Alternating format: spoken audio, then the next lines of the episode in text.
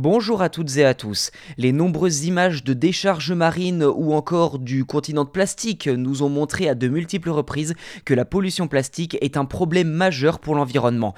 Elle affecte en effet non seulement les océans en surface, mais aussi les écosystèmes marins, les animaux qui y habitent, les champs, les forêts, les rivières, et a également un impact significatif néfaste sur la santé humaine. Pour faire face à ce que l'on pourrait considérer comme une catastrophe, des scientifiques et des ingénieurs se tournent vers les satellites pour surveiller et lutter contre le plastique. En clair, des informaticiens américains ont mis au point un outil qui exploite les données en libre accès des satellites Sentinel-2 de l'Agence spatiale européenne. Ces derniers observent la Terre en continu depuis 7 ans et repassent au même endroit tous les 5 jours. Couplé à une puissante intelligence artificielle, cet outil devient un gendarme du plastique depuis l'espace. A noter que l'IA de cet outil a été entraînée pour reconnaître la signature visuelle des décharges plastiques.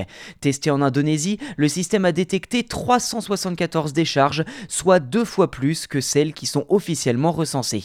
Autre intérêt non négligeable, le fait que ces satellites puissent traquer les déplacements des déchets plastiques en mer. Ce suivi permet donc de cartographier les routes de déplacement des déchets plastiques et de cibler les zones les plus touchées pour y mener des actions de nettoyage.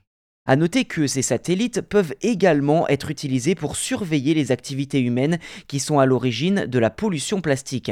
Un atout essentiel quand on sait que cette année, environ 11 millions de tonnes de plastique devraient être déversées dans l'océan, d'après les projections des scientifiques.